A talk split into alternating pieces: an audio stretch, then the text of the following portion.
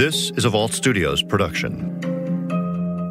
I'm Reed Redmond. I'm Spencer Brudig. I'm Will Johnson. This show contains graphic material and is meant for mature audiences. This week on True Crime Chronicles.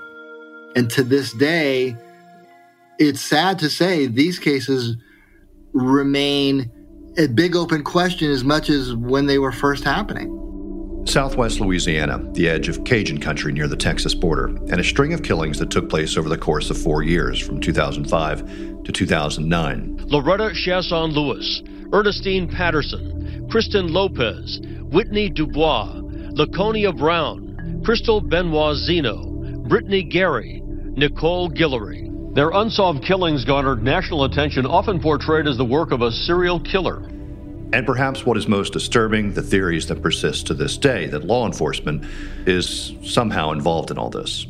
The prevailing theory is that there are still people living and probably working with a you know badge and a gun who have knowledge and information about people who were either directly or indirectly involved in these murders.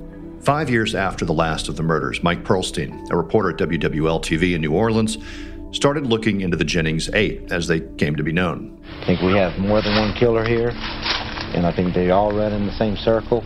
I think somebody knows something, but they're scared to talk.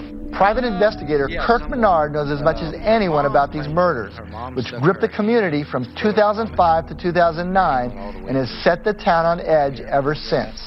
Menard was hired by the families of several victims, hired after local police came up empty. You know, sometimes I wonder, are they any further along than what they were the first day they started? It was more fear of law enforcement because many of those key players were still around, were still running divisions of the police department and the sheriff's office. And that these eight were by no means the only unsolved murders in fact, uh, I think an element of my story showed that the solve rate in that parish was one of the worst in the entire country when it came to homicide. So while the killings that were directly linked to the Jennings 8 um, stopped, there is to this day fear of the law, you know, law enforcement having been involved, still around, um, and you know, people tread very lightly with that l- very high level of distrust of law enforcement in that tiny town of Jennings. Jennings itself is in Jefferson Davis Parish. It's a small rural parish in southwest Louisiana near the Texas border. It's farm country Nearby is St. Charles, which is uh, industrial oil complex area. But Jennings itself is just a speck on the map, tiny town. And that is one of the things that makes the case of the Jennings 8 uh, so remarkable, uh, shrouded in, you know, mystery. You would think that in a small town where everybody knows everybody, uh, you know, the whole community passes through one main diner in the middle of town. That the murders of eight women in a span of four years would generate, you know, more leads and tips to solve some, if not all, of these cases. And instead, all these years later, it appears that authorities are no closer to solving any of these murders than when they first happened.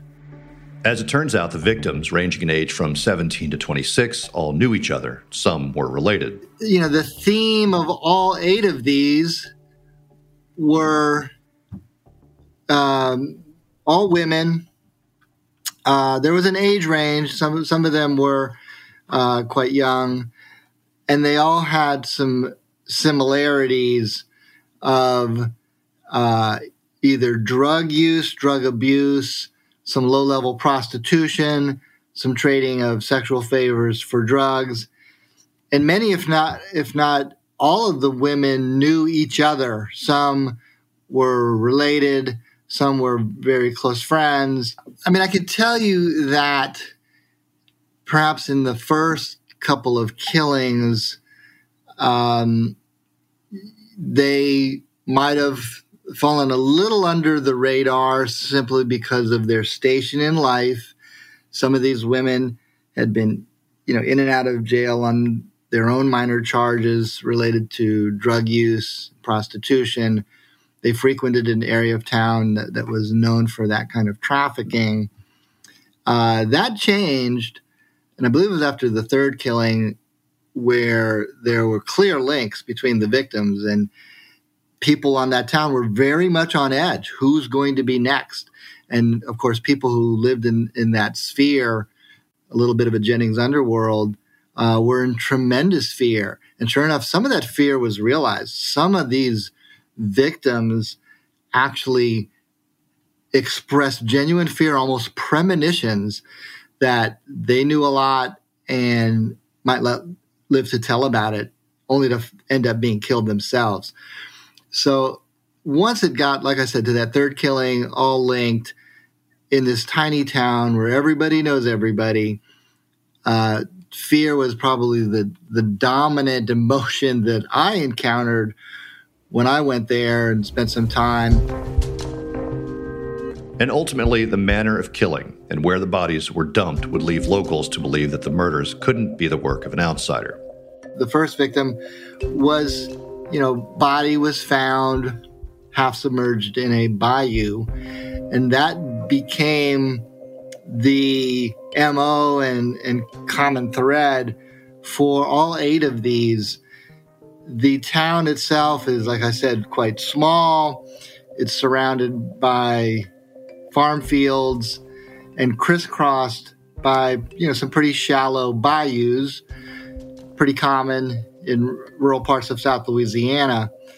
And the fact that the bodies were dumped in many cases just on the outskirts of town, some on dirt roads, led uh, authorities and just people in the community to believe that this was the work of somebody in their midst, somebody from Jennings who knew these back roads quite well. And that once again added another layer to the mystery as to, you know, why the authorities kept coming to a dead end. As Mike Perlstein got to know the cases and the players in Jennings, he also got to know Ethan Brown, an author who wrote a book about the Jennings Eight Murder in the Bayou. Brown spent endless hours doing his own investigation, trying to get access to an FBI task force and any evidence uncovered over the years. They're getting tons of information um, about specific cops and deputies um, and their involvement in these homicides with the misconduct that's really marred this whole case, um, really from the get go on the, on the part of law enforcement. But he seemed to have gotten much further than the FBI task force in gathering information. Uh, I was able to get access to some of the you know FBI task force reports. They interviewed dozens upon dozens of witnesses, um, people who knew the women, and I can tell you that there were some, you know, at times pretty promising leads. For example, one central figure in all of this is a gentleman by the name of Frankie Richard. He was a drug dealer, he ran a nightclub, he at times was a pimp, uh, and he also was somebody who uh, indulged in his own product, so to speak, both a heavy drug user and uh, by many accounts, an abuser of, of, women, some who worked for him as prostitutes. Well, Frankie Richard had ties and connections to all eight of these women, some very close, very intimately, by his own admission. And in two cases, uh, he is believed to be the last person, the last known person to be with or speak to two of the victims. Now, Frankie Richard at one point was actually arrested and booked in one of these killings. Uh, the along with another woman as an accomplice, the you know evidence didn't hold up. those never became criminal charges. He was released on on that particular murder, and he, you know, the rumors, information, and evidence swirled around him all the way up till his untimely death uh, last year in March. But before his death, Mike Perlstein had the chance to meet Frankie Richard in person and ask him a few questions about the Jennings 8. Let's start with what we know. You had a history of uh, owning strip clubs? Right. Using drugs? Right. Including hard drugs? Correct. Cocaine? Okay. Crack cocaine? Right. How much crack cocaine? A whole lot. Yeah, it was one of the more memorable interviews that, that I've done in that at various points he came across as extremely candid, almost a confessional about the hard life he had lived, about the uh, deep involvement with drugs and prostitution. And Frankie Richard claimed to know most of the victims to some degree. I have gotten high with most of them. Okay, most of the girls. And had sex with some of them? Uh, yeah, a couple of them. If you were law enforcement, wouldn't you come to you with questions? Of course. Yes, I would. I would come with uh, questions. And it became quite chilling when we came a little closer to questions about these eight murders. On those questions, he got very cagey. He indicated he knew a lot. He was adamant that he had nothing to do with the murders, but he did say, w- without spelling it out to me, that he had information that could help solve the murders. I didn't have anything to do with any of the killings. I never hurt any of them girls in any kind of way. I believe that if it wasn't a cop that done it, there's a cop that knows who done it. He pointed the finger very directly at law enforcement being involved in some of these killings. Now, there are all kinds of uh, overlap between law enforcement and some of the street characters, including Frankie Richard, as informants or, or working with authorities. But in this particular case, it went beyond that uh, into law enforcement. And, you know, some figures have been named uh, as possibly being directly involved in the killings of these women's to either, you know, shut them up, uh, silence the others. You know, some of those these women may have been witnesses or had important information about other killings. Whatever secrets Frankie Richard claimed to know about, they presumably died with him. With the death of Frankie Richard, who was probably the you know best living source of information, he had talked about you know it's someday you know telling all he knows, even writing a book. Um, asking for immunity. He was, you know, clearly involved in a variety of ways, even though he denied direct involvement in the murders. And with his death, um, you know, I asked around, and what I found was a complete dead end when it came to solving the murders, only a deepening of the mystery. But over the years, that mystery and rumors of police involvement coincided with actual corruption charges within various departments. Local law enforcement, both Jeff Davis Parish Sheriff's Office and the Jennings Police Department, seem to have characters, um, you know, officers, some high ranking officers who cross paths with these women in these cases uh, many of them were themselves uh, hit by scandal. Um, many ended up being fired, only to pop up in other rural police departments nearby. And that also had a bit of a chilling effect on potential witnesses uh, to keep them from coming forward. You know, when they saw that anyone with information, include you know some of the Jennings 8 victims wound up dead, uh, that can give a person second thoughts about coming forward with knowledge that might have helped solve these cases. To make matters worse, evidence was lost or, in one case, washed away. You know, some of the things that were done, for example, evidence coming up missing, you know, from the evidence room that really could have been instrumental in this case. Um, but somehow, you know, the evidence room in the hands of of officers who were under suspicion or or even implicated as being involved in these killings, uh, only to have, for example, you know, one major major piece of evidence was a truck that, by all accounts, was used to transport the body of one of the victims to uh, a bayou just outside the city limits and dumped, uh, containing potentially very valuable DNA evidence, and you know was tagged as as evidence not just in a murder case but in this serial murder uh, case being investigated, you know, by a whole FBI task force. Well, that truck ended up being, you know, washed down and sold by a, a key officer who was under suspicion in this, and there were some repercussions, um, demotion, and eventually that that person losing his job. But it seemed to grind the investigation itself to a screeching halt on the what was probably one of the most promising single pieces of evidence in this case. There aren't a lot of new tips that come in on the Jennings 8 these days. It's been over a decade now since the last victim was killed.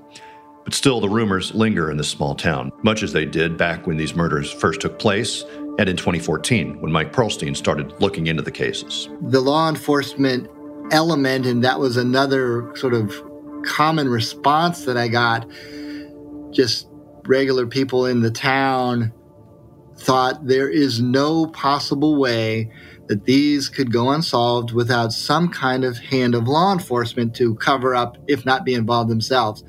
That is a sentiment that prevails to this day and was heavily uh, spelled out in the, these expansive accounts such as you know Ethan Brown's book and later the documentary the prevailing theory about these killings is that it was not so much at the hands of a, a single deranged serial killer. That seemingly would have been much easier to pinpoint, uh, you know, a suspect, but that it were was possibly uh, a group of figures, um, maybe multiple killers, maybe multiple killers in any single murder, who you know were all in a, in a conspiracy. Frankie Richard did have a lot of knowledge and information that he was always kind of okay to hint at, and he stopped at a very bright red line in naming names. But he always said, I know a lot. If I ever get immunity, uh, I can say a lot about law enforcement. For True Crime Chronicles, I'm Will Johnson here with Spencer Brudig and Reed Redmond. For listeners who have listened to the episode and are wondering about the cause of death in all of these eight cases, we mentioned that in two of the cases, the victims' throats were slashed. Unfortunately, the other six bodies were in advanced stages of decomposition. No definitive cause of death could be determined. However, pathology evidence pointed to strangulation, asphyxiation, drowning in at least four of the other killings. But we're just really unsure about the cause of death in those other six cases. Well, you know, I, I think the thing that really makes this case so hard to wrap my mind around is how interconnected all of the parties are, or in some cases allegedly are. Uh, these women were reported to have worked as informants with the sheriff's office. They also worked with or for Frankie Richard, who at one point was uh, arrested, as you mentioned. And there have been other allegations of, of corruption and conspiracy between Frankie Richard and members of law enforcement. It's just this tangled web of allegations and rumors, and um, some of them seem to be more corroborated than others. But talking about the allegations involving members of law enforcement, have any of those allegations gone anywhere? I mean, to answer your question, no. Several law enforcement officers from different agencies have been implicated over the years. All have generally denied involvement or cover up, but some deputies and officers have been fired and or suspended. But just to make clear, once again, those firing suspensions were not related to the murder cases. Will, uh, just like uh, Reed mentioned, uh, Frankie Richard, a lot just comes back to him. Uh, he's that interview is just like deeply compelling uh, that, that, you have in the episode. I, I, wanted to know. It's mentioned that his death kind of, um, in a lot of ways, stopped the investigation in in some ways. A, a major character of this story died. Um, do you have any more information on what happened to Frankie Richard? How did he die? Yeah, so Frankie Richard died after a stay in the hospital for a variety of ailments related to generally poor health. We understand the family does suspect he also contracted COVID, but there was no definitive diagnosis. And you know, for me, I I uh, I saw a lot of kind of connections to Bardstown. Um, in this episode just kind of the big connected web are all these people actually connected are is law enforcement connected and and at the end of the day unfortunately we're just not able to definitively say yes or no but lots of uh, interesting connections and and it reminded me a lot of of our first season of Bardstown. Yeah, and for our listeners who are not familiar with Bardstown, that is uh, another one of our Vault shows. You can check it out wherever you listen to podcasts. Will you and you and Mike both mentioned that Jennings is a small town, and we're talking a population of around ten thousand. So to have eight bodies turn up in the span of four years is astounding to have all of these go unsolved in a town of that size. It really just it boggles the mind. Yeah, and when you talk to Mike Perlstein about the cases, you know, it's a real visceral experience as he as he describes it, going into this small community and looking into these really terrible crimes. So, thanks once again to Mike Perlstein from WWL TV in New Orleans. Spencer, we have fans flocking to our Facebook page. Tell us more about that. Yeah, we have a Facebook group called Inside the Crime Vault. Uh, we have 6,000 members of like minded true crime fans. So we hope to uh, see you in there d- discussing this case and others like it. All right, you can join myself and Reed Redmond on the Daily Crime five days a week, Monday through Friday. We cover a new case every day. In the meantime, we'll be back next week with a new case and a new story.